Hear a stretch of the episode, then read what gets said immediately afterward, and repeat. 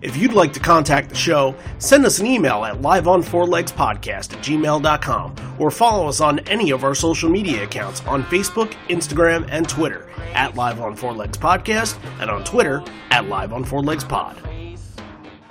We're not sure what has all happened inside this place here in the past. I'm sure it's, uh, it's, it's I'm sure there's blood involved.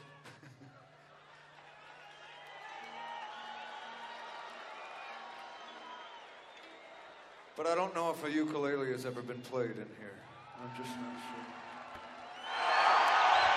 And away we go. You're listening to Live on Four Legs, the live Pearl Jam podcast experience, featuring Mr. Stone Gossard.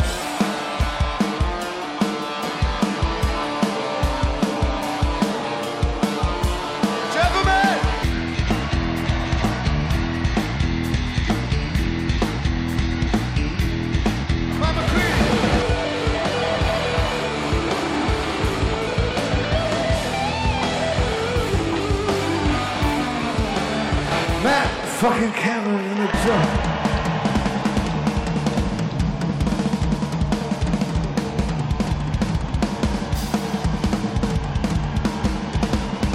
Mr. Boone Gasper!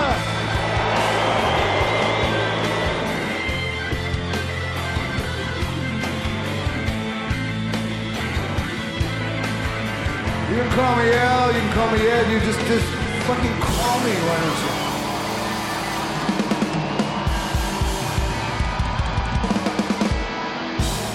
Hey, everybody, now welcome to Live on Four Legs, a definitive live Pearl Jam podcast. And whether you're tuning in for the 85th time or the first time, welcome. We are a podcast that focuses on the history of Pearl Jam and their live catalog. So we'll take a show from, let's say, ooh, 2000, 20 years ago, and we'll look at the time period, the binaural era, and kind of go over how some of those songs were played and how they curated the set list and just sort of what was going on in the time period of the band. So, with that being said, Randy Sobel over here and John Ferraro over there. Hello. Welcome to another show that we're doing for 2000. We've done a lot of this era lately. Yeah, I love it. I've been I've been waiting a long time to get to some of these shows because yeah, it's it's they're so they're so great. Like they you know they're not the marathons that you get now, and like not a lot of rare songs. You know, a lot of the songs had dropped off, but yeah, they were they were in such a such a high. Like the the binaural period,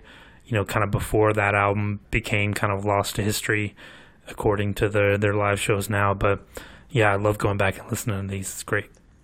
and these are you know these, these shows are a lot more energetic than you get from the US tour. You get some powerful stuff from the US tour, but this is really this is a turning point that's happening right before the whole Roskilde goes down because I believe this was on the 20th, the 22nd, one of those dates that this Verona show was on. 20th, yep. And yeah, that's that's 10 days. Yep. That's 10 days before this all went down. So in 10 days, their career and lives are going to change in the most traumatic way possible. So you don't get to really see this a lot from the binaural era where they're, you know, it's still kind of like in 98 where they're really loose with things and they're they're having having a good time. You you, you don't get that a lot from this album and I think maybe that's why those songs don't last as as as long into their their catalog as, as others do. Yeah, it's just it's just strange to to go back and think like, yeah, you can almost divide it into pre Roskilde and post Roskilde. Mm. Yeah, yeah. There's definitely yeah. There's definitely a point where it does take a turning point Yeah. where you know that U.S. tour. There were some very tough shows where you listen to it and you're just you know the the band is is getting through some of these songs and and they don't feel Yeah, I mean, like they're together on it. That Seattle show, the the last show of the tour. Right. is one that I go back to a lot. That was such a cathartic.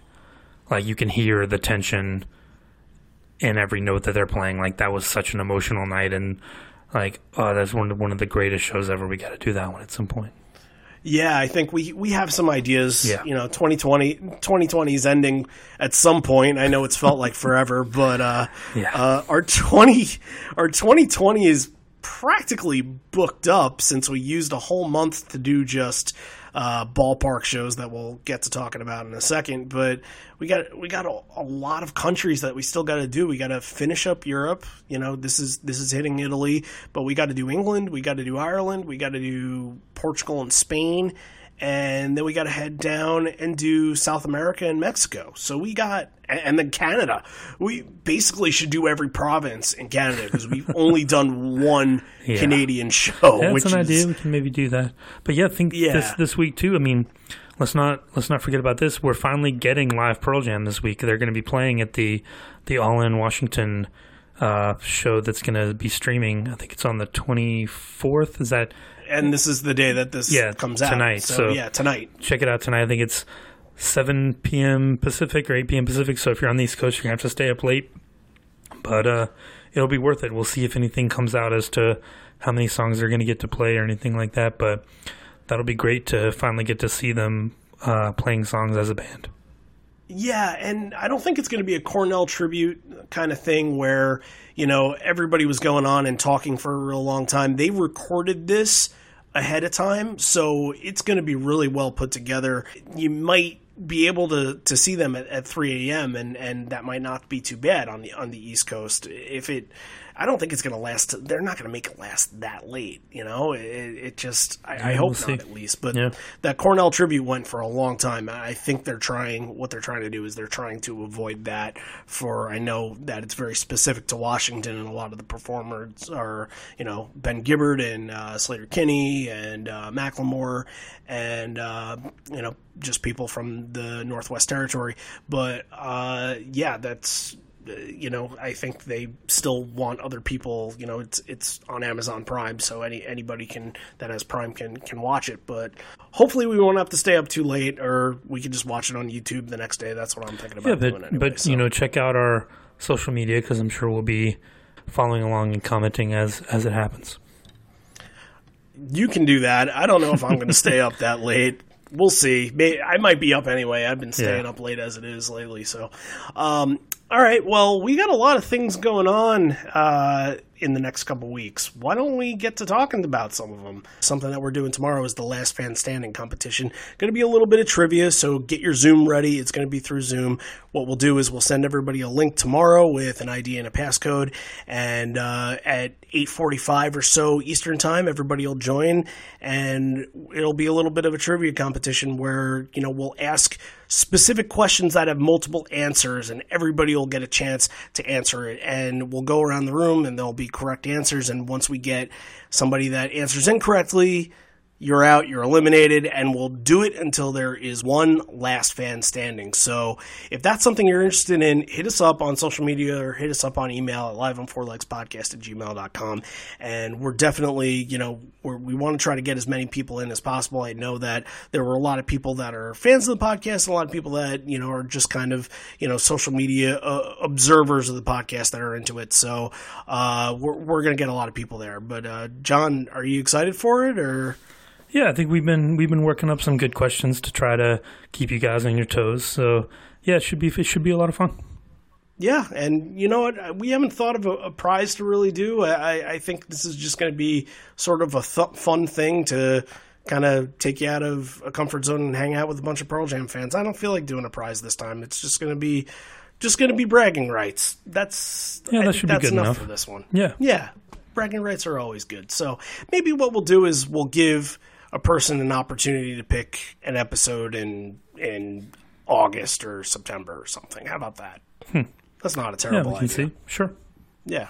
So yeah, we'll we'll we'll give you we'll give you something that's interesting. But we have that. So we also next week we are going to start our Wrigley series, and we're going to do things a little bit differently. So we're going to have kind of a pre-show before the show comes out. So if you remember what we did with the Edge episode.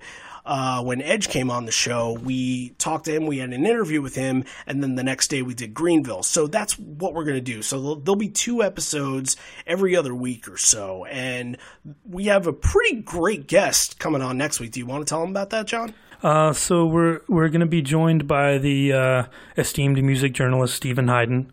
who has done a couple of podcasts. He had the Celebration Rock podcast. He does a podcast called Rivals, and which featured Pearl Jam and Nirvana on one of their early episodes. He's he's written a couple of books, and uh, he's going to be joining us. He was he was at that show along with you, so uh, yeah, it's going to be great to talk to him. We're going to get get uh, a little. Uh, we're going to class up the joint a little bit, as they say. yeah, I don't know if uh, I don't know if I'm prepared for that. Uh, I'm not. I'm not a very classy person, but um, if if he can if he can stoop down to our level a little bit, that would be Sure. nice. it is. It is just Wrigley. You know, it's it's not it's not anything big. It's not a big deal. Oh, yeah, but but we, we could easily do we could easily do a put out an episode every day for these shows. You know, there's there's going to be enough to Yeah. do to do seven episodes for each week. So we're going to try to cram in a lot into the, these couple. Right, right. There's going to be a lot of stuff to talk about, that's for sure. And uh, one of the one of the people that we want to talk about this show with is you. So if you were at these Wrigley shows, we want to hear from you. We want to hear your stories. Try to get as articulate as possible. I know things are a little bit tough, but you know, try to get back into that mindset of where you were that day or those days that you were at these Wrigley shows. And uh, yeah, if you have some good stories from that, send them on to us. We want to know about them. We want to we want to retell them for our audience and uh, share them as much as possible. So live on four legs podcast at gmail.com. Hit us up and we will probably have a an extra episode after the end of, of the month when we do every single Wrigley show from 2013 to 2016 to 2018 we'll probably at the end of the month have that so you know just just a show that's just all fan response Yeah, and thanks to everybody who's been sending them in already. We've already gotten some really good ones. So thanks, thank you for that. yep Did we have a Um, Do we have a new patron that we need to mention? yeah yeah actually yeah we forgot to mention him last week uh gabe Right. Spes Spe- Specci Peace or Speche? Spies, yeah. Um, Yeah. Gabe, gonna Gabe, thanks Gabe. for joining Thanks a lot, Patreon. uh, yeah, so if uh, we have a lot of stuff still going on on Patreon, I believe the set list draft uh, is coming out this week, and the Bridge School episode should be out soon in 1999. We're also working on the Immortality Evolution episode that should be out pretty soon, but a lot of stuff is going on there, and maybe we'll do some extra Wrigley stuff that uh, that didn't make the cut. That'll make uh, Patreon as well. But if you want to contribute to the show and contribute to what our what we're doing, you know, we're just we're just a regular old podcast that you know we we we're, we're we do it for we do it for you guys as much as we do it for us. So you know, your help, you know, we put as much as we can into the podcast, but your help will continue to make this grow, and we get the opportunity to do Zoom trivia nights and and have some really cool guests on. So thank you for everybody that's continued to do it for the months and months and months. And if you're interested in subscribing, patreon.com slash live on four legs and uh, or the Patreon app. So okay. Is that it? No, we have one other thing. Uh, our our friend who's actually uh, one of our patrons, Chris Everett, he has a record shop on uh, that's an e-commerce store called binauralrecords.com and Hmm, wonder where I course, got that name. I don't know. Uh, it's, hmm. Uh, must be some kind of recording style. But anyway, yeah, it, it's called Binaural Records, and uh, he's been nice enough to give the fans of the podcast a little bit of a promo code. So if you're looking to add to your vinyl collection, you know the the store is very new. So if you have a specific need, reach out to him, reach out to us, and we'll get in touch with him and. Uh, we'll you know we'll get you what you need and uh, and you can get 10% off if you use the promo code live on four legs at checkout you can get 10% off your your uh, your purchase we've never done something like that before we're like 85 shows in and we've never done I feel like every podcast do, does that, but this is the first time for us. So Yeah, we'll have to see if we can get some, weird to we'll have say. to see if we can get some free records out of it. yeah. I'd, You listening, Chris? is that the goal? I don't know, but no, yeah, Chris is a cool guy. He's in he's in Metro Atlanta, um, on the other side of town from me. But yeah, he uh, he's he's a he's a great guy. You know, checked out the checked out the story. He's got some good stuff in there, so definitely check it out. Thanks a lot. yeah, if you're if you're missing any of the Pearl Jam stuff, he has you covered. That's for sure. So uh, definitely give a shout out to him. He's he's been doing good stuff and he's been supporting the show for a while now. So thank you, Chris. And uh, binauralrecords.com, live on four legs, the number four, 10% off at checkout. So there you go. Um, all right, let's get into the show. A little bit of Verona, Italy. Now, what do you think when you think like Pearl Jam in Italy? 2006. Yeah, Immagine in Car- Cornice. Mm-hmm. Like that Verona show. Played all those classic that- venues, like those really old Yeah. places, and yeah, Right, the Coliseums, Yeah. absolutely. And this is the first time they're really playing those places on this this little run here. I, I believe this venue is the same venue that they played that was featured on on that DVD. yeah, it, it looks great from like the, the the video on YouTube. I skipped around a little bit. I didn't get a chance to watch the whole thing, but they show a little bit of the venue, and like it starts in the daytime, so you can kind of see all the stuff that's going on. Yeah, it looks fantastic.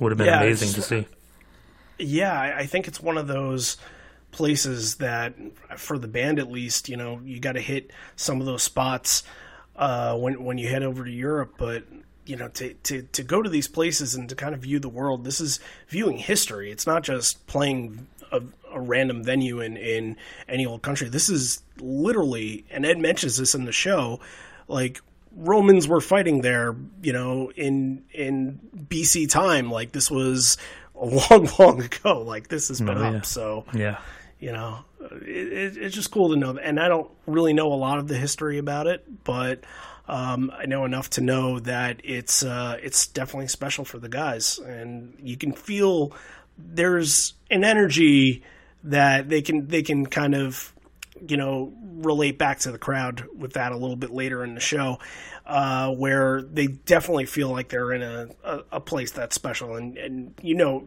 they played that that place in Rome the Stadio Olimpico uh, back in 2018 and I know that was a really big deal and that place is, is huge I was expecting him to to have learned some Latin to uh, to speak to the crowd, but uh, I guess he didn't have time.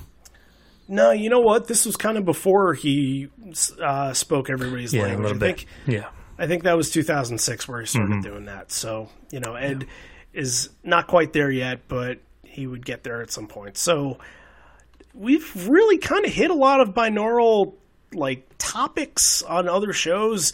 This is it's weirdly it's weird enough that that we've this is our third show and that we've done from 2000 in the last handful of weeks. And again, there's not a lot of binaural on this show. We picked the weird ones. I don't know why we did that, but uh, the next night in Milan, they do Rival, they do Sleight of Hand, they do God's you know, Dice of the Girl, yeah, Light Years. that was that was the one song that I was thinking in all this. Like we have not talked about God's Dice at all, and um, but you know here you just kind of it doesn't feel like a really a binaural show. It doesn't feel like it's from that era. Everything's really spaced out. Yeah, it's strange. You, you get those kind of sprinkled in where, like, it might have been, you know, he got to the venue and looked around and was like, yeah, those songs just don't feel right here. You know, then you need those older songs that kind of like, we, we call them the arena rock songs, you know, that kind of like fill that open space, you know, some of the older ones. But yeah, I mean, who knows? You know, Ed, he's, he's the master at, at going through, you know, you, the, you see in the, Cornice DVD where he walks around, you see him looking at the menu and like trying to get a feel for it. Like, Right. yeah, he he just wasn't feeling it this night. Yeah, no, I, I, I guess not. And you know what? It uh, it's it's an interesting set. I, I don't know if the set list is. It doesn't. I don't know. Does it pop out at you on paper? Like, what what was the first thing that really? Um, you know, and my my brain always goes towards Lost Dogs. Like, what rare songs are we going to get to talk about? And there really aren't any here. You, No. you get a couple of cool things, but but nothing that makes you like go like, oh wow, I can't wait to talk about that one. You know, And, Right, like, right. Yeah, and, and again, that that's also a function of the the time period. You know, two thousand. You know, we still Cameron still hadn't got to the point where he knew everything. right. But yeah, it's just just one of those nights, man. But again, there's nothing wrong with it. It's just it's just one of those maybe a little more by the numbers than than some we get. We talk about sometimes that are just crazy. Right, right, yeah. No, I, I- I felt like the one thing that on paper was its saving grace is how heavy the encore is. The encore is like eight or nine songs deep, which in 2000 is kind of that that's pretty rare. You don't usually get that, but um, we'll we'll get to that when we get to that. But there's uh, it's not as it is it is not as uh, it is appears to be. Nothing as it seems, as as as they say. So, uh, all right, kicking off the show is Long Road, and again, daylight out, and the stage setup kind of. I don't know. It, it looks a little bit like a mess. There's you know, just amps and lighting equipment all over the place, and you can clearly maybe it's just because it was still day, daylight out, but you could see the roadies running around all over the place. They they, they never have an elaborate set backdrop or anything like that, but it just kind of I don't know. It didn't. I, I was a little disappointed that it didn't have the feel of being in a bigger coliseum. Yeah, it's normally that stuff would be like backstage. You know, there'd be a curtain or something, and right they just either that. didn't have time to set it up, or the the arena wasn't wasn't built for that sort of thing. So yeah, just it looks like they're just playing in a practice space or something. Like there's amps all around and cases and guitars, and yeah, it's, it was unique. it, it, it doesn't really help that the crowd isn't very audible on this, and you don't really get to see them that much. Yeah, it says according during the that's that's the first thing that Five Horizons says. It says there's a big gap between the stage and the audience. I think that it says that maybe it affected Ed a little bit. Like he couldn't really he couldn't really connect with people, you know, eye to eye like he normally does. Right, yeah, it made him feel uncomfortable Yeah. a little bit. There is one moment that he does get to have kind of a, a fun little moment with a fan, but that comes later in the first set. Uh, but yeah, Long Road's a good opener here, good way to kick out the show. Smooth landing at the end, you know, nothing ov- overtly emotional from this, but uh, again, I think when it when it can hit you at the right time, sometimes it uh, it definitely has a good feel to it. But this is pretty you know, pretty good. I, I got nothing. I got nothing bad to say. It doesn't. It it doesn't have that something special extra to it. Is what I'm trying to say. Yeah, I can see that. And I think it was just he wanted to start off with something that would that would fill the venue, you know, and when those opening chords of Long Road, you know, it, you let it resonate. It's a it's a good way to start out. You know, I always like it when it when it appears. I wish it would wish it would come back more, but yeah, it, it it's not one of those really emotional things that that we've talked about on different shows. Yeah, I agree. And again, it might be just how the crowd reacts to mm-hmm. it, and the crowd, you know, in most cases, and I, I felt this way when we did the Marseille show and they opened with Long Road. The crowd was really up for it, and they really, uh, you know, appreciated that opener. This and maybe it wasn't like this if anybody was there listening uh, in attendance maybe maybe it was a good crowd but it just again recordings they were still getting used to you know putting out official bootlegs and all that so maybe there was a disconnect but uh, you get into the energy section in the intro with uh, grievance corduroy hail hail and animal this is very standard, very good. Uh, Grievance as the number two song is always going to be a cool little throwback to this era because this is not something they'll do in 2003, 2006, 2010, you know, all of your your other album debut years. But it's nice you get those drums kicking in and that really gets you to start the show.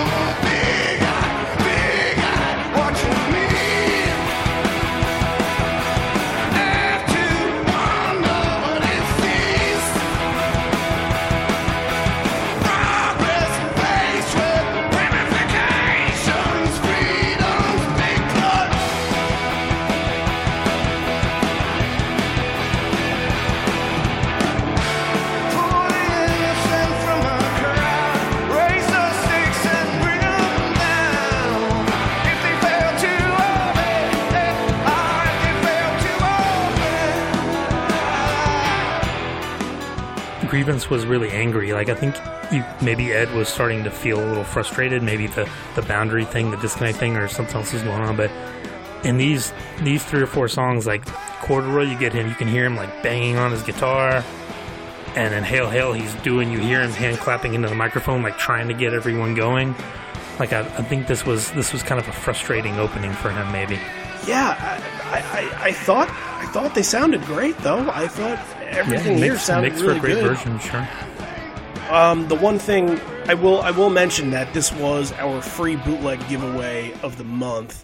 Uh, for anybody that w- uh, is joining us on Patreon, so we got to we got a little bit of a discussion forum on Patreon, and one of the things that Bagel actually mentioned was that in this animal, he mentions Stone has this little helicopter riff going, and uh, I never thought of it that way. It's it's it's kind of interesting. Kind of it kind of does have that spinning sound a little bit. Yeah, and uh, and again, this was like the era where McCready was going pedal crazy. Like there's a lot of spaced out stuff, and he's doing the the, the solo is just nuts. Like he's almost soloing the entire show or the entire song. McCready sounded great Yeah, that. Like this, yeah. this good section, energy early. That's no no reinvent reinventing the wheel. Like that. That's just not what they're doing with this show. And uh, again, like you're playing in this this this big giant place. You know, you want to get the crowd hyped, and and that's that's where you go from there. Um, so out of that section, out of your like energy openers, you go into their hit song, quote unquote, from Binaural, Nothing As It Seems, and we've talked about the mic pedal that he recorded with this, and he's he's using it at this time since it's not broken yet, and you just gotta love Mike on this version. Oh, it sounded fantastic. Yeah, this is one of the highlights for me. Nothing as it seems. I thought it sounded fantastic, and Yeah, a yeah. big part of it is probably due to that guitar tone.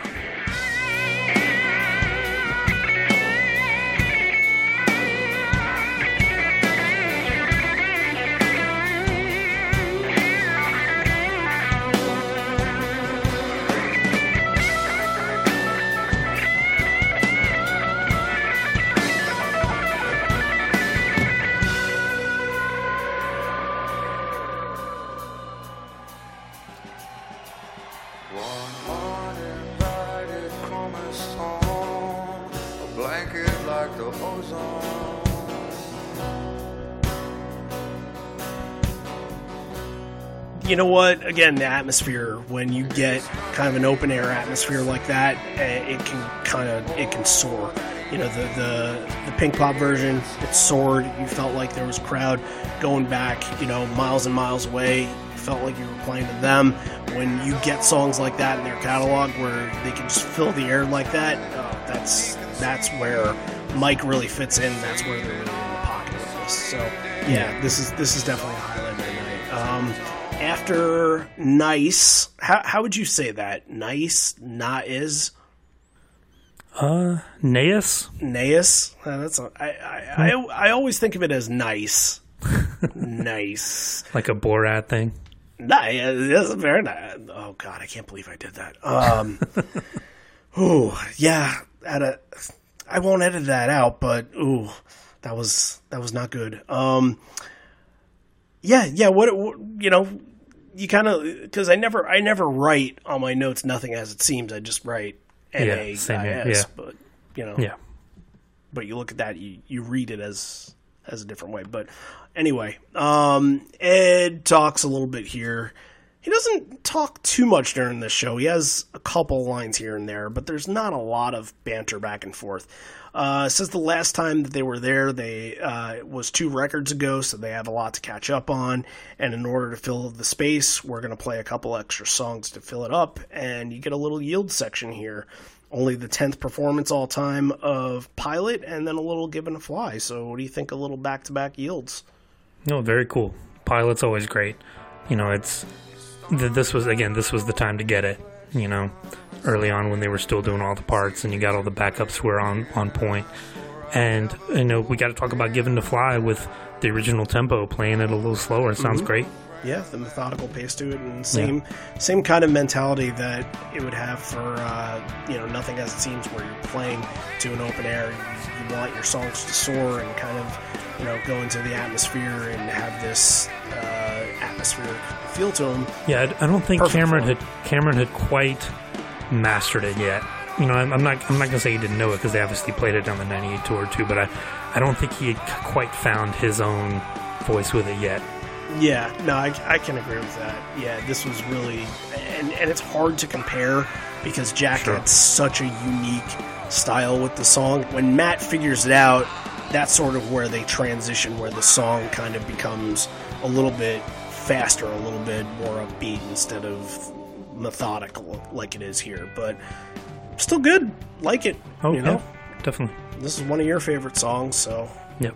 uh, a little section of even flow, MFC, and habit, and uh, I like the solo and even flow sounded really good. Um, what's that little thing that he did right before going back into the chorus? We've kind of heard that before, and it sounds like it's a tribute to something, but I don't know what it is. Are you talking about? You're not talking about O Sole Mio. You're talking No, about no, no, something no, no. In even in the solo. Yeah. it was it was kind of funky. Yeah, Like it, yeah, it was a little. It's a little different than you normally get. Yeah, but it's it, it either feels like it's it's an ode to something or maybe maybe I just listened to a version that maybe it did the same thing at Pinkpop or did the same thing at the Prague show that we did and and it just kind of I recognized it and just had muscle memory to it. I, I don't yeah know. it almost sounded like kind of Chili Peppers ish. yeah, right, right. Yeah, maggot brain, something like that. But um, uh, yeah, you're, you you mentioned it. Oh, Sole Mio comes after Even Flow, and Ed's kind of fucking around a little bit with it. Oh, sole mio. Listen to Devo. Three pounds per kilo. Será, será. he was sending a message to our patrons. Well, I was gonna say I wrote right I right here that that's our new Devo intro. Is Mm-hmm. That's right, so, yeah. Sole Mio. Listen to Devo. um. So yeah, the, what was the last thing he said? Like I have a kilo or something like that. Oh yeah, something about pounds to kilos or something. Yeah, yeah, yeah, yeah. I don't know if that was a drug reference or not. Three, three pounds in a kilo. Yeah. Yeah, yeah, yeah, yeah. Oh, probably not a drug reference, but when I think the word kilo, I, I maybe I'm watching too many. I don't know. Uh, Yeah, Breaking Bad and Better Call Saul have run into the yeah, lingo for us. Yeah, that, that could have been it. That could have been it. But um, uh, you know, back to back here, MFC and Habit. This was the same thing they did at Pinkpop. So this must have been something that was really working for them at the time. oh, yeah, they were they were brother and sister songs throughout this whole tour. The little Ed guitars. So he Ed puts the guitar back on after Even Flow. Right, right, and you can kind of see like Mike is Mike is energetic throughout all this. He's spinning around in circles, and you know, like Mike is always the pick me up kind of guy when this stuff happens. Stone, yeah. St- Stone, you know, he doesn't. Mike a couple times go goes over to Stone. It's just kind of a. It feels like a check in. Like, hey, you're over there. How you doing over there? You're. I know you're not going to come to me, so I got to check in on you because it's always Mike that's that's sort of trying to rally everybody else up. Yeah, he's kind of like the cheerleader. Like, hey, come on, guys, come on. Right. Hey, I'm I'm gonna put you on my back and let's go. Well, when you write and play songs the way that Stone does, you have to be. It's very meticulous. It, it- like you have to kind of be in your own zone, and and he has a very certain way of doing things. So if he's just kind of standing there and let let Ed and Mike take the show, maybe that's the reason why. I don't know, but um, uh, this version of Habit it's a little bit different. So why don't we talk intense. about that? Yeah. yeah, it feels so like right after the where they're doing the never never you. Um it feels like Eddie at one point just says fuck it. And I don't know if he broke a string on his guitar. I don't know what happened but he gets mad at something. And that end it lasts for like 2 seconds and then the song is over with. I've never heard them do it like that before on Habit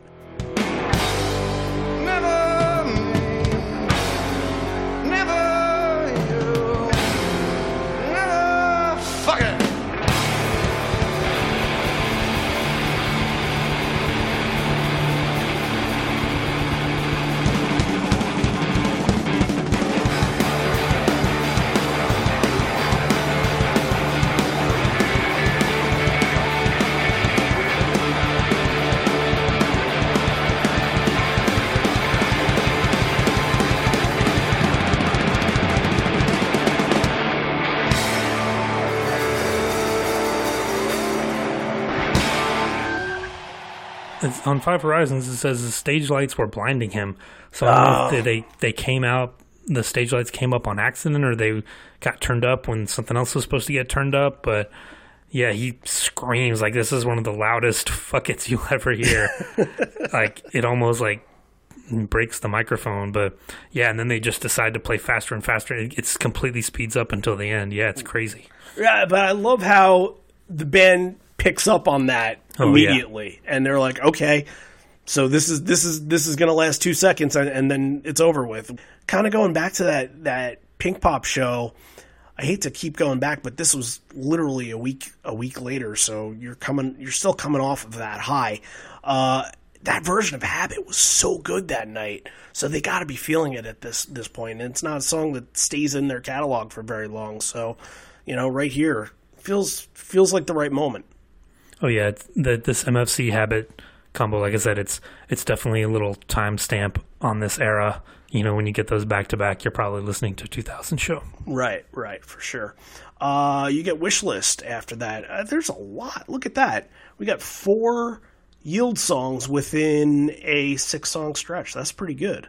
We get a lot of yield in this show. We had uh, do the evolution later. I think yield ties binaural for most songs on the show, I believe. So, I, I you know, this version of Wishlist, I think we talked about it in the Bridge School episode that we just recorded for the 99 version, how they found unique ways to sort of end the song and figure out ways to kind of sew it together. And, and this, this is, this is the way that I like, where it doesn't take too long and it just kind of, Ed just does a little bit of a ditty. He kind of almost does a reprise of one of the lyrics and finishes off really nicely. I, th- I, I thought this was, this was one of the best ways uh, to end the song.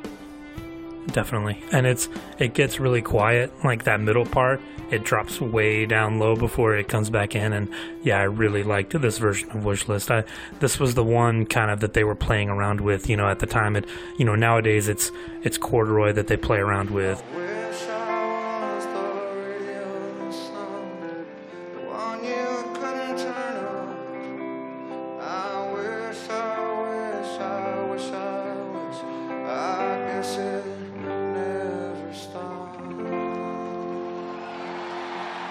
It's interesting because I mean there's a bunch of songs on Yield that have that studio recording technique where the song just fades out. So when they go and play it live, they have to figure that all out again and Wishlist can literally go on forever that, you know, that just ongoing riff. So when you're trying to perfect that to the live stage, I always thought maybe that's why they never played No Way all that time because they just didn't know how to end it.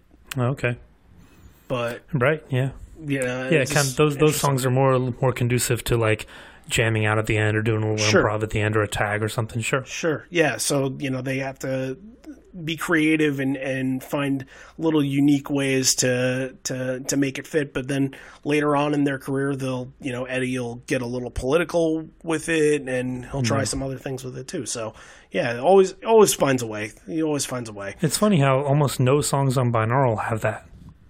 Like you never see any binaural songs with like a tag or a little extended part or anything really. Yeah. No, they pretty much all have a stamp at the end, don't they? Yeah. Does evacuation have that? No. No, that, that ends. They've never really they've never really played around with evacuation live. No, no, no, no. Some of the Riot Act songs have the Yeah, you, you get like a little Love Boat Captain extended part or yeah. Stuff like that. Yeah. Uh, daughter is here, and they tag a Beck song, "Beautiful Way." And was it around this time Ed did something with Beck? I, don't know if it was. Yeah, that was 2002. I think they played a show in LA at the the Wiltern Theater where he premiered. He actually played a lot of the songs that would end up on ukulele songs. Like Hmm. nine years later, he Goodbye and Broken Heart and things like that. Satellite. Yeah, I think it was a benefit for uh, for something I don't remember.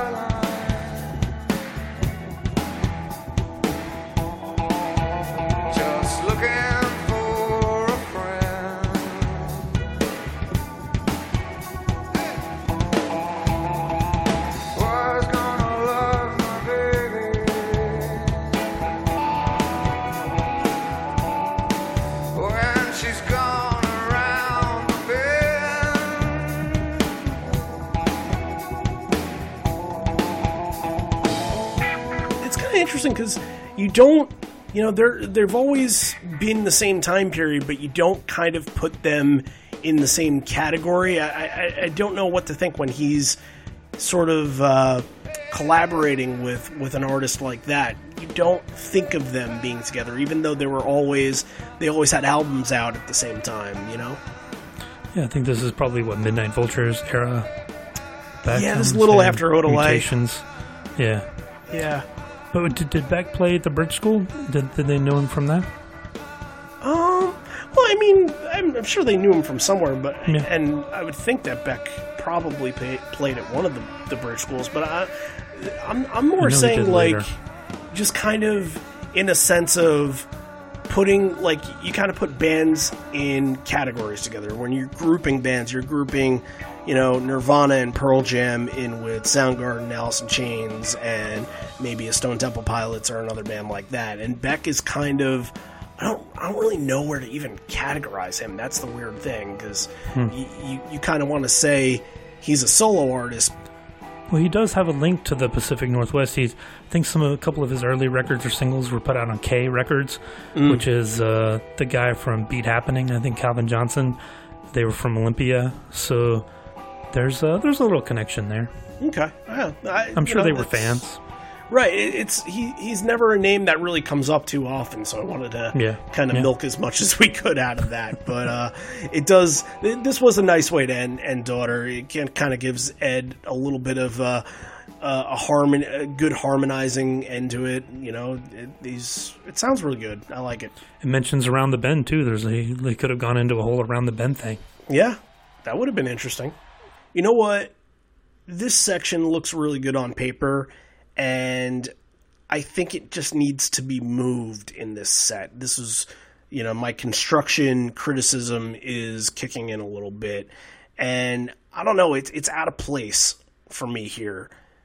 Although I love immortality to go into you know the insignificance and, rearview mirror i love that little section it feels i don't know it just feels like these three songs are really not they're just kind of tossed in without any sort of I don't know, standout moment from this Yeah, and this is this is a long main set too. I think that's part of it. It's 19 songs, right which for for 2000 is is pretty long. I think they were really doing 15, 16, 17 standards. So yeah, I mean you probably could have lost a State of Love and Trust or a or something like that, but yeah, just nothing really stood out. Once was kind of funny when he's you're watching the video and during the McCready solo, the video can't find him. and gets it's looking for him. It turns out he had he had gone off the stage to play to like the I think there was a fan in the wheelchair on the side of the stage. He had gone to play the solo too, so that was that was nice. But uh, yeah, I thought they they were fine. Yeah, but again, not not songs really have that crowd moment like we talked about. Once would become that later. Like now, when you get Right. once, you get everybody pumping their fists like once, once. Like it all, becomes kind all of these moment songs for everybody. have but yeah, all yeah, of these songs yeah. have more of a crowd moment now but yeah 2000 they just don't stick out as much yeah, um, it seems like it was missing like a Jeremy or something that would have kind of gotten everybody Sure. going. Yeah, Sure. maybe. Yeah. And uh, our apologies to everybody that uh, we sent this bootleg to that it didn't have once. Um, it just wasn't. I don't know what happened. I have or, I have ordered the CDs, so I will get it eventually. Yeah, so it will be coming. We will send you the MP3, but all right, lights dim down a little bit. You get that shade of blue when they play Immortality. I, I love some of their. We don't talk about it enough. Some of their lighting effects that they do with specific songs and how it really sets the mood for some of them. You know, I think we've mentioned sort of like the headlight kind of look that they do with rearview mirror where it's kind of almost auburn a little bit uh, and immortality is always with kind of like that very uh, dark blue you know uh, sort of feel to it so I, I, love when they do that for specific songs that have uh, a different kind of emotion that they're trying to elicit Yeah, shout out to Kille and their crew. They do a fantastic job. Absolutely. Uh, ins- in- insignificance too. When that during that break in the song, like everything goes black. Oh, yeah, yeah, out yeah. completely, and then comes back up. It's such a cool moment. Um, but yeah, Immortality. I thought McCready really just on fire. Such a fantastic Immortality solo in this one.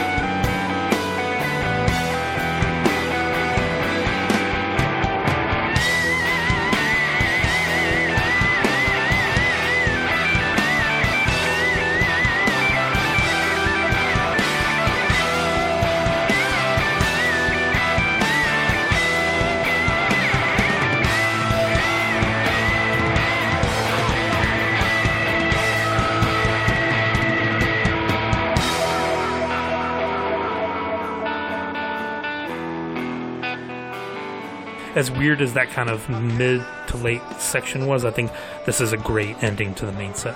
Yeah, I, I agree with that. No, it, it definitely gets a little better. Uh, you know, these last three are, are a great way to end it. But, you know, listening to a lot of Immortality lately, because we're to have that Evolution episode out, this the 2000 era and sort of when Matt took over, strangely enough, this song became more slower paced. They kind of eased into it a little, a little bit, and then the outro, that would start to go kind of that crazy Keith Moon style a little bit later. We don't have that yet here. You know, it's still kind of jammy. You know. Yeah, it was a little bluesier, I think, at this point. Because again, that's that's McCready taking over the song. Like he's like, okay, the guys, I, I got this one. I think that that's probably his influence. You know, later on, yeah, you, you would have some drum solos that would come in later, but this is this is all Mike at this point. One of the comments that came through, I don't know if it was about this version. I, I think it was uh, our listener Curtis that mentioned it. He said, and and he articulated it perfectly because I've always wanted to say something about his style on this. And we've said how he plays black, he elicits some sort of emotion, and he said for this specifically, it's like he's crying in pain. We've talked about that so much where eh, the guys like Eddie Van Halen don't find ways to do that. They're just like, all right, let's rock. He finds a way to elicit these sort of emotions and makes you feel that it's not this this 10 minute solo that's going to blow you out of your chair and say he's the most talented musician in the world. If you wanted that, he can do that for you, but you get stuff like this and you're absolutely blown. That's that's what makes him stand out more to me, at least more than the other guitarists that, that are out there. Yeah, I always think of that clip in in the Pearl Jam 20 movie where Chris Cornell talks about watching him do the solo for Reach Down and being like, "You, that guy's got problems. Like he is damaged." And and him McCready comes in and goes, "Yeah, that's that's accurate." so yeah, he's he can definitely channel some some intense stuff through through his guitar. It's and yet he he can be lyrical and emotional and yeah, it's it's not it's not always just look at how many notes I can play you know, and it, he's yeah, he's fantastic at that. That that's his that's his greatest strength, I think. But it's so funny. You said you kind of said that like the way that you were mimicking McCready there is just his kind of like very easygoing, like friendly nature. But when he does pick that guitar, it's a totally different story. And some people, we always said this about there was there was this friend we had in high school. He was a gym rat, and he he would go in the weight room and he'd be like one, two, and he'd be making the most noise. And then uh, then you talk to him normally, he's like, "Oh, guys, great workout. Yeah, that was that was a lot of fun." like, Yeah. what what are you what are you digging into there? Yeah, Wha- he, what is he puts on that guitar and becomes a monster? Yeah, yeah, so I, some some people that's that's just how they get their their their therapy or their aggression out. I I don't know. I, somebody should do a supercut on YouTube of like all the McCready's best solos. Like you, you, you could go for like two hours. I would listen to that Oh, over and over. That's yeah. I don't. I don't know if I don't know if my heart can handle that all all at once. I'd probably Yeah. need to need to be in a coma for a little while after. But anyway, um, all right. Let's finish off the set. Insignificance into rearview mirror, and uh, Stone's taking up backups on Insignificance. Later on, Matt would take up the backup role on this, but I, you know.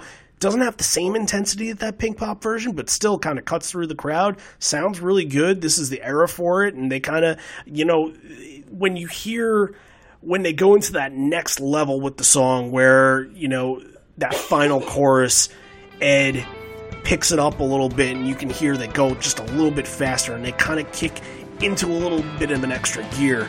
That's that's what makes performances of the song really kind of special, and, and really makes you feel like it's back in this era. Definitely, yeah. It's it definitely like like again that moment where the song stops and then comes back like mm. then, like when Ed puts that starts playing that guitar riff, it definitely elevates. Like this is this is probably the best live song on binaural. I would say. Now you know now that we don't have the original Nothing as it seems pedal, I think Insignificance is the one that that translates best live. I think. right? And it's still one that can barely come up. You know, I, I don't know if it came up once in 2018. Maybe it did. But Hasn't it been played the? Mo- it's been played the most of anything off binaural, right? Yeah, but I think this either that or grievance, but I think that this time period is takes most of that into account. Uh, you know, and maybe some of 2003, but once you get into the backspacer years, yeah, very seldom. You know, Yeah, er- yeah. It's maybe too bad.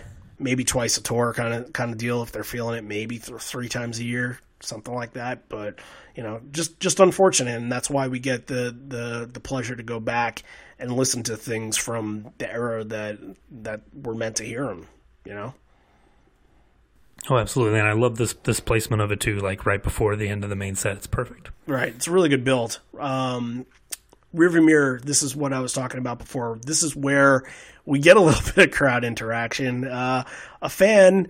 I don't know how he got up there, but uh, I guess he was either crowd surfing or he just evaded the security guards. But a fan uh, got to go on stage and make an ass out of himself for a couple seconds and led for kind of a fun moment that broke Ed's character. Yeah, I mean, and they're cool about. They're not going to be dicks about it and be like, "Security, get this asshole out of here." You know? No, it was it was that- funny. It was it was it was Yeah. funny. You know, it wasn't. You know, you go back to that- anybody. That '95 one with the tackle during even flow and like right. they they're they're so great to their fans. Like, yeah, it's just such a cool thing. Like, even even go back to like The Miami again that incident. moment from the movie. Yeah, and like even going back further, like that moment with during uh I think during Breath in the movie. Oh, where yeah, yeah, the yeah, security guard screaming at- beating yep. Mm-hmm. the kids up and like screaming at him. Yeah, like they they've always been one to take care of their fans. So yeah, you know they're you know good good for him. yeah, the, Whoever and you- whoever got up there. you can hear him during this. He's kind of making sure with security is like he's okay. You taking care of him. He's all right.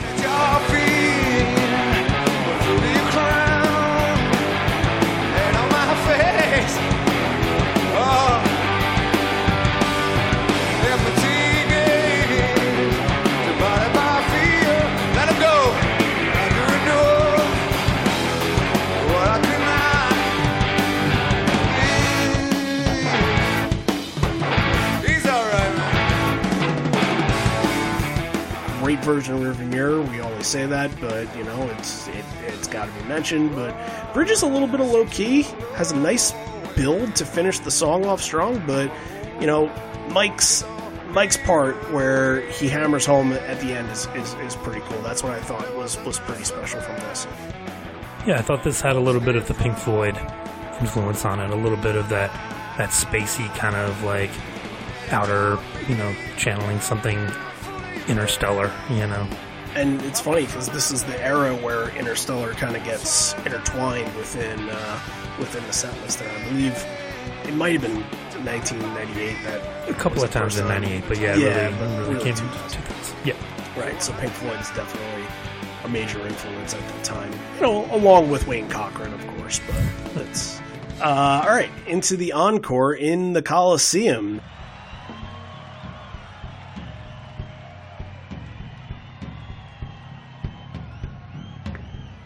I don't know, you make a guy feel like a lion.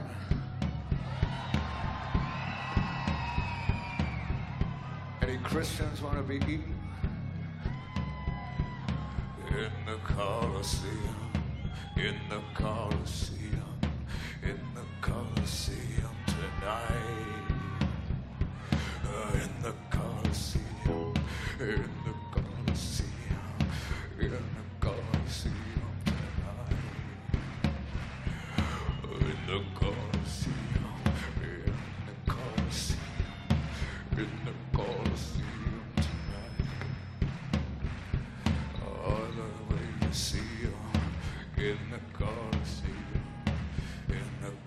Colosseum tonight. And I equate the song to Big in Japan and how just like pounding those drums are, and it just kind of it's his it's the Tom Waits poetry essentially. Oh yeah, and that's his, you know, drunken, you know, poet, the guy at the end of the bar who's Right. secretly a genius. You know, yeah, that's to- totally on, totally on, on, uh, on brand for Tom Waits. Absolutely. Right, and of course they got to do it whenever they're in a place like that, and you know, it makes them think of a certain song, bring it up, play it a little bit, and make for a fun little moment. And uh, eh, they don't really do much of it, but it's just kind of a little tease and uh, gets you into black. So this kind of opens up this encore here that we mentioned before. On paper, looks really strong. It's you know about nine songs deep, and these are hits, and it just there's something there's something lost within the flow of all this that just kind of it's it's a bit of strange. It's weird to open up an encore with Black.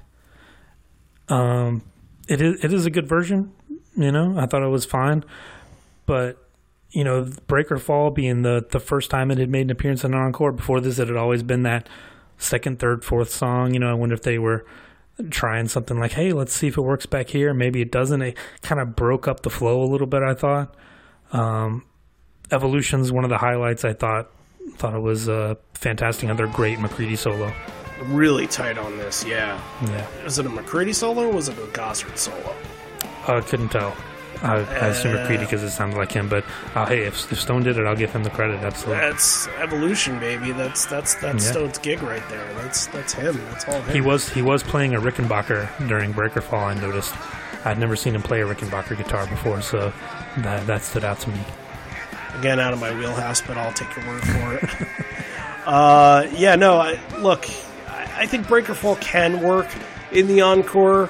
You just out of black, you're coming off of something pretty emotional, and you kind of get the new one. You know, this this still has an air of, hey, these are the new ones, and it, it it's only a month since the records come out, so these haven't really sit in with people just yet, and that, and maybe maybe I'm I'm I'm not giving it enough credit, but that that's sort of sometimes how you see the new album songs. They have to give you time before you can have a relationship with them, and and when you get you know black, everybody's had a relationship with and loves and when you hear it it, it kind of it brings you to, to a different place but It's always weird when you have when you have new songs you're trying to throw into a set list because they have these songs that are just classic, like everyone knows them. They part of growing up and like ingrained in our brains. And then you try to throw these new songs in and you don't know where they fit and like how's it gonna work? Like you just try things, like maybe it works, maybe it doesn't. And yeah, it's yeah, I, I get what you're saying. It's it can be a little strange, and if it works, it's great. Like absolutely, it can Yeah. it can bring a show. It can it can make the show, but it doesn't always work. yeah in in hindsight i i'm okay with it because i think we've covered shows we've covered shows where they've done pretty much everything everywhere you know? It- there's almost nothing that's off the table.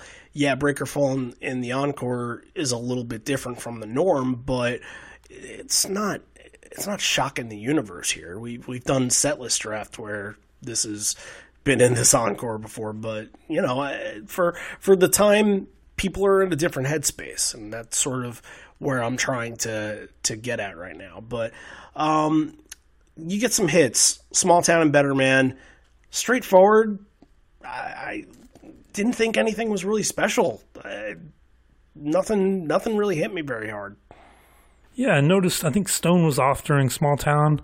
I think I don't know if he missed a note or missed a cue or played the wrong thing, but there was a little hiccup in it. I mean, they picked it back up, but I think it just kind of threw everything off. Kind of maybe that it just takes one little thing to to throw everything off the rails, and it it didn't co- totally come off the rails, but I think it maybe it was enough to to kind of like rattle them a little bit. And then yeah, Better Man, like no tag, like no save it for later, no Yeah, just- extended thing, just kind of gets to the end and ends. look yeah, it was I, a little strange. I like when they can do better man and they don't have to tag something on it, but sometimes when they do that, it just feels bare. It feels flat. It, it just it needs a little bit of an extended moment to, that kind of gets you that elevation, gets you into the next song, and and it just it wasn't there. It wasn't there. It didn't finish off that strong. So, but again, that's a that's a song that they're going to play what 400, 500 more times in their career they'll get it right other times. We've talked about it before. One version of Better Man won't kill the song. Right, right. Uh, one version of a Split Enz cover, however, Very cool. Yeah.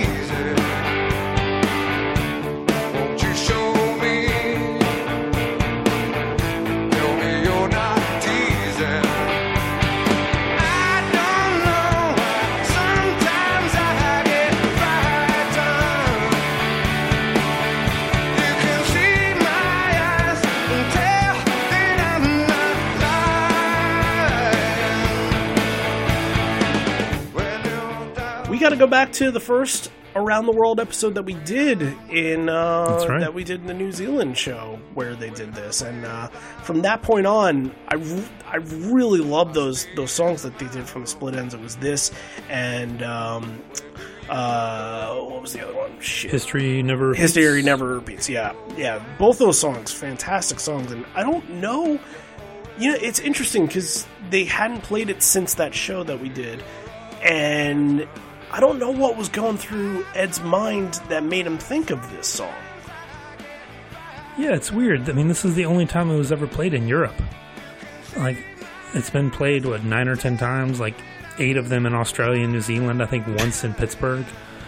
And yeah, it's it's almost like, and it, again, they they get through it. And it's it's the whole four minute version, but it's it, it does seem like it was just like, hey, you guys want to do this one? Everybody remember it? Okay, cool. Right, and it, it seems he- like they yeah. did it.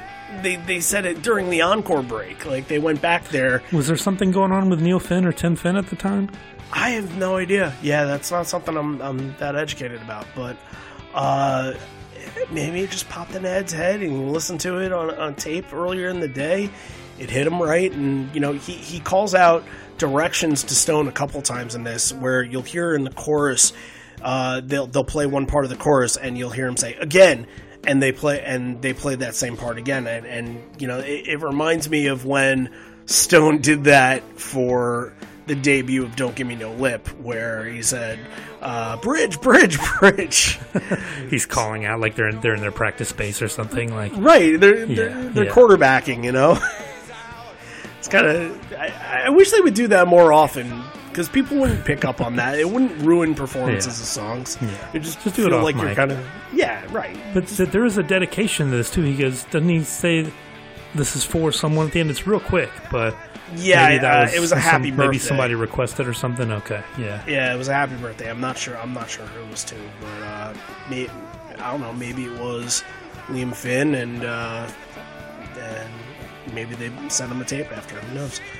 Um, but yeah, look, I, I love this song, and even though they busted it out of nowhere, for as choppy as it was, it was it was it was fun little appearance there.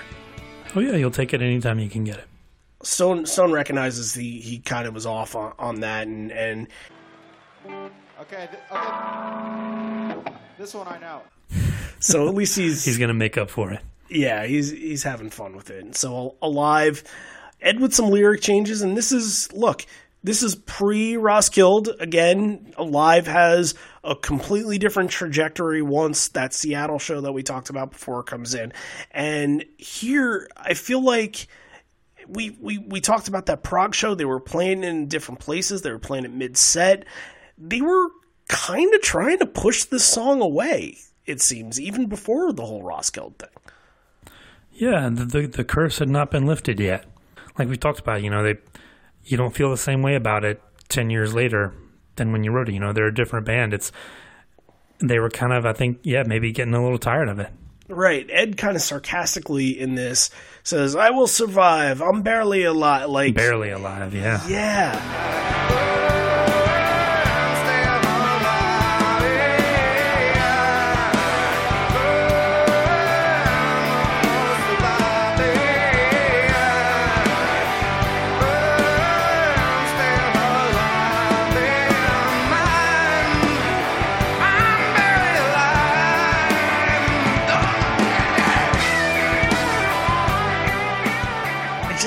Feels like it doesn't have that same, he doesn't have that same grip on it that he had back in 92, 94. You know, different, you know, they want to go forward and, and have all, you know, a new record and have new songs to play. But again, it, it's kind of, they're looking in the set list and they're saying, well, all right, we need something that can send the fans home happy late. Alive works, but even even even still, th- this is not closing the set. So that might be another hint as to where as to how they felt about it at the time, because you know, Alive is usually what last one to the end, and, and here you're getting two more before you end it. So, hmm. could and it does get a huge crowd response. You know, every as soon as he starts playing that riff, everybody everybody claps like, "Oh, I know this one."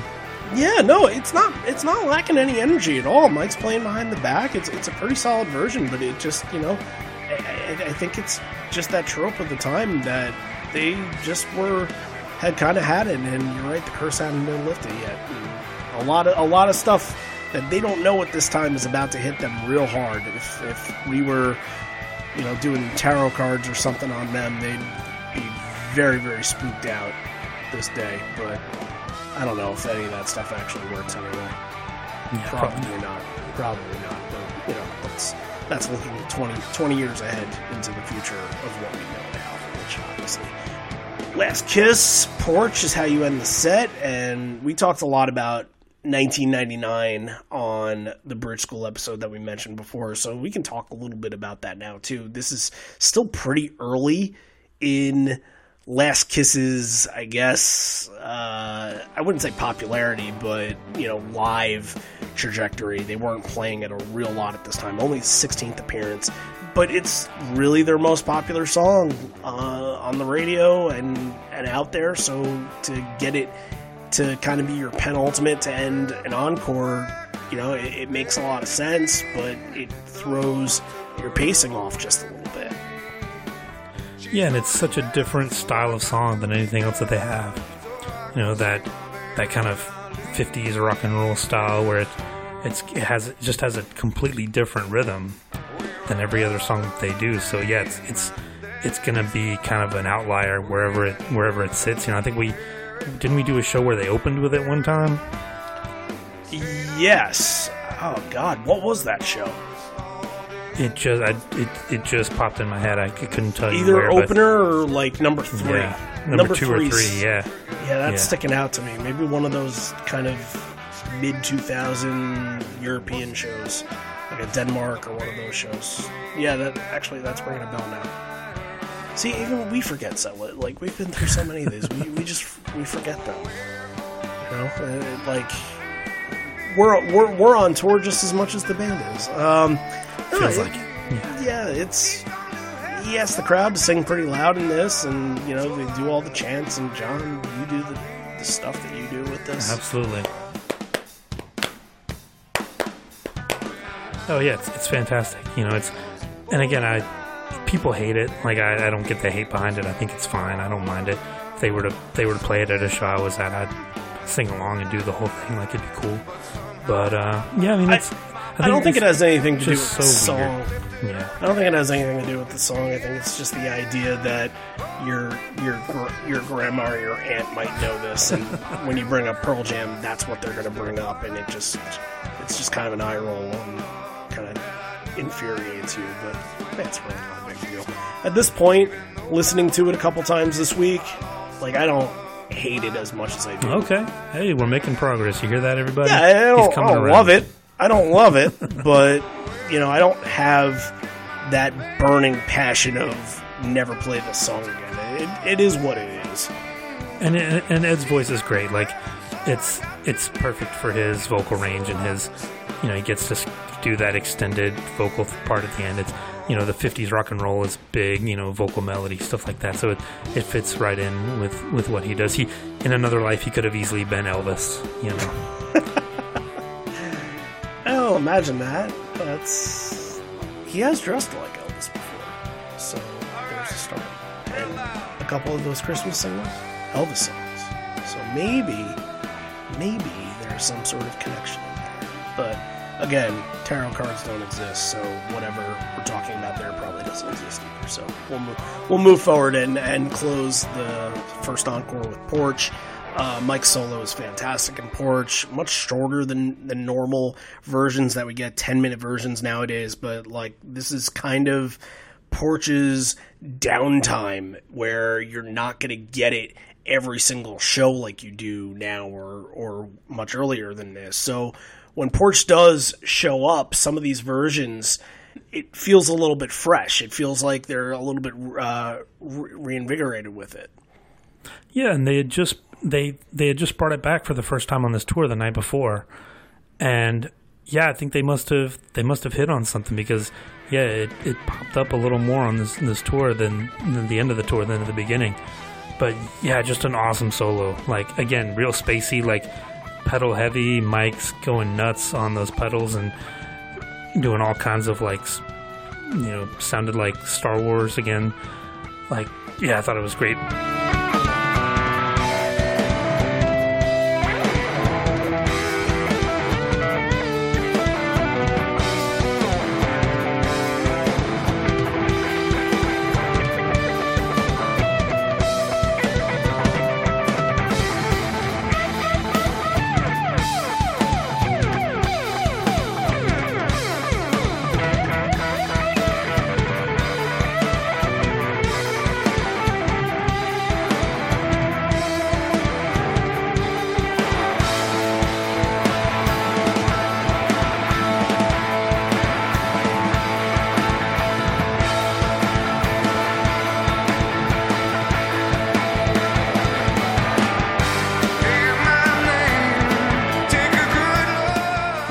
This this is a good porch. You you get a little bit as everybody's walking off at the end. He gives you a little bit of the paranoid riff there.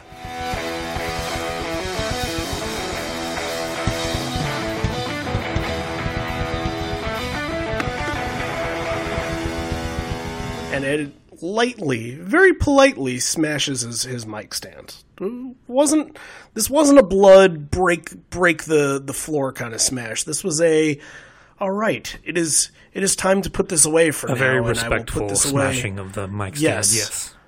Y- yes, I'm I'm angry, but I'm not bitter. As they go back for a little bit of a break, Encore Two, Ed comes out solo, does soon forget, and you know Ed is Ed's trying at this time with this, and there were some versions where man he needed some help through it, and it, it took a lot to get him going, and and he would mess up lyrics, he would kind of lose pace with the riff. He, I think, I think he holds his, I think he holds his own with it in this version. I think this is an okay one. Yeah, it starts out a little rough, but he picks it up and gets through it. Yeah, I always think of the versions where the crowd would be clapping along on, on the wrong beat, and he would have to be like, "Stop, stop clapping," to get through it. But yeah, this is this is fine. Yeah, soon forget. I think it's it's fitting. You know, two thousand. You know, right right in that time. You know, only the seventh time they played it. Uh, but yeah, I thought it was it was nice and a little little nice little lighthearted thing before before these send these people home. Right. I don't think this is a song either of us really have that big of an attachment Yeah, to. not really. It's So, just a just a nice little thing. bottom I, I 20? Like, I like blue, red, and gray better. Failed to mention that uh, before he goes into this, he kind of addresses the crowd. He said tomorrow's an off night, so they don't have to go to bed early. And he says, not sure what's happened in this place in the past, but I'm sure there was blood involved. But I don't know if a ukulele in hand has ever been played here. So there, there you have it with that. And from Soon Forget, this is, you know, I feel like we've done this combo in another show before where it was binaural era and it finished off with with two in the encore two and it was soon forget Yellow Ledbetter i don't know do you remember Yeah, that it was fa- fairly fairly common. I don't remember exactly, but I think if you go back, there were probably at least six or eight of them that end, that ended like this. Sure. are, are we getting in are we getting into the territory here where we're doing reruns where have we hit syndication i thought you were supposed to hit syndication after four seasons not two I think it's a hundred episodes. Oh well, technically, if you count all of our devos, we're, Oh, we're way past there. But to to the public, this is we're we're 15 away, and then we can, yeah, we can we can get to be played on TBS at at six That's o'clock right. in the morning. Oh, don't worry. We, we've got we've got some '90s coming up. It's been a while since we've been to the '90s, but we'll be back soon. Yeah, no, it, it's it's gonna be a, it's gonna be a while. It's gonna be over a month, but Soonish. right. A- Yeah, after Wrigley. Right, but yeah, we will get back. For trust me, it's on our minds. We we strangely enough, we were talking about this before. We haven't done a 1991 show at all, so we gotta probably do at least one before the end of the year ends. So, uh, goals, goals, people, get to syndication, get to 100 episodes. Uh, that'll be coming. I, I, I did the math. October, 100 episodes. So Cool. Yeah. yeah, look look forward to that. Maybe we'll start a, a countdown or something. I think in October we'll have other things that are that's on our mind, but you know, if if if we can muster it up, we'll uh, we'll start a countdown or something. Who- knows? We'll do something cool, but yeah, hundred episodes, a nice little, I guess, achievement mark. But Yeah, yeah. thanks and again. Thanks to everybody who listens. You know, we, we really appreciate it. are we just gonna bypass Ledbetter or? I mean, it's uh, you know, no no Little Wing, no Star Spangled Banner, no nothing. It's again, it's how many times am I going to mention McCready in the show? Like, Right, he's jammy he just- on this. He Right, take he takes over. It's bluesy and and it's it's all all hits all the right McCready notes. right. It's a good, you know. Ed shares his love with the crowd. He says very grateful, and he's thanking them at the end, and uh, takes a Polaroid and, and says goodbye. This is, you know, Ed's, Ed takes a lot of pictures during this time. You don't see that as much now. I think you know he they have they have more of a crew for that. They'll they'll you know, but Ed liked doing things on his own at the time. I liked seeing him come out with the camera and you know say, "Hey, thanks for being here, and you have something to remember me. I want something to remember you." So you know, he doesn't doesn't know that he's going to be back there in, in six years to you know be doing a DVD. So why not? Why not remember it? He's got that picture in a in a notebook a- somewhere. Oh, you missed a good opportunity. Come on, Do it. a picture in a frame. A picture in a frame. All right, nice, nice. Okay, uh, pick Full three. circle. Full full circle. Exactly. Exactly. Um, yeah, I'll, uh, this is tough. Um, I'll go with Immortality, especially the solo. Again, that that's that's one of the things when I was listening to this that that made me kind of sit up and take notice. Like, okay, cool. Um, I'll go uh, tie between Habit and Wish List. That fuck it and Habit and the way it sped up the end was cool, and then the great version of wish list, like the perfect tempo, gets real quiet. I thought they were they were real loose, played around with it. it's kind of funny and that that uh, ang- yeah. anger didn't translate into into wishlist. That they were. Yeah, back to back, it was a weird, yeah, weird uh, combo there, but uh, nothing as it seems. I think number one yeah, that was one of the one of the best versions. I think I, all the versions from this this 2000 tour are fantastic. You know, it's just the guitar sound. I go back to it again. We probably make a little more of it than there is to it because we know the story of the pedal, but right. still, like the the guitar sound is unbelievable and nothing as it seems. I thought it was fantastic. Okay. Um, I yeah, I- I I think Habit has to be in my top three as well. It's just again, you know, that ending and, and Ed getting blinded by the lights and them just speeding up to get get to the end of the song. Cool moment and something that you're not going to hear all the time. But Grievance too, and you know, in the spot that it's in, sounded really really good. You know, Ed just is angry, and that's a song that I, I envision him needing to be angry during it. Like I can't, I can't think of them doing that song and just being in you know a, a normal neutral mood. Like you have to play it when you're pissed off. That's the whole point of the song. Uh, and I would think that if they were on tour this year, they would they would be doing it more often. And uh, so yeah, Gr- grievance is part of that. And uh, you know, I, I like the, I like this version of Porch. I'm going to put this version of Porch in my top three because I, I thought this was this was a, a pretty good and, and inspired version. You know, sometimes we'll hit Porch up and, and you know you get 2014, 2016 versions, and they're very much the ba- same basic premise. Ed goes into this, the crowd. It's less of uh, trying to to find things to talk about on the bootleg and more of you know what they did with the crowd and getting the crowd involved and, and that kind of moment. So as as far as a song performance, it was a it was a cool little version of Porch. But um, this one's going to be interesting to rate. So what do, what do you want to Um, do? yeah, it's tough because, like we talked about at the beginning, there's there's not a lot of binaural songs. Like I would have liked to have heard an "Of the Girl" or a "Rival" or a "Sleight of Hand" or a "God's Dice" or I "Parting Ways" God's or something so like that. bad. Yeah. Yeah, yeah, but and then the not any real rare lost dogs. Like yeah, the Yellow Ledbetter, Last Kiss, technically lost dogs, but nothing, nothing super rare. You know, mm-hmm. I Pilot- felt like that was missing a little bit. Pilots, your Fine, best. but yeah, it's But, from know, the previous album. Like, Right, no, it th- doesn't that's not really rare, count. right. Yeah, Nobody yeah. knows it's only been played ten times. You know, I got you is cool. I guess as a cover, it was fine. But I'm gonna give this a six. Like it was, it was fine. It it didn't really. There were only a couple of moments that made me made me sit up and take notice, like I talked about. So it's probably not not one that I'll go back to. Yeah, I agree. I think six is the the same. I didn't have kind of a, a euphoria moment from a lot of these songs. They were like like that that state of love and trust once Lukin section that was just kind of just lukewarm and and you know it just felt like stand-ins almost. They they could have played like you mentioned a Jeremy or something, you know, from the new album that that could have had more of an impact and not just felt like run of the mill and and hey, every other set list that we've done, same you know same thing every night. But uh, you know, it's it's fair. Like there, it wasn't a terrible performance by any means, but you know, nothing to really take home as as something uh, spectacular and special. So. Yeah, just it, there, it was just kind of a disconnect. Like, yeah, like we talked about at the beginning, it's just physical disconnect or emotional. Like, not, just didn't really seem to come together and click. You know, Yeah, but you know, like some of them, like some of them do. Yeah, it's it's good. It's good to have the good shows, and we had two weeks in a row where we had great shows, and then you know this has been our June. We started June with a little bit of a lackluster show, and probably were some of our worst ratings we've ever had, and uh, we end off with not the best one, but you know what?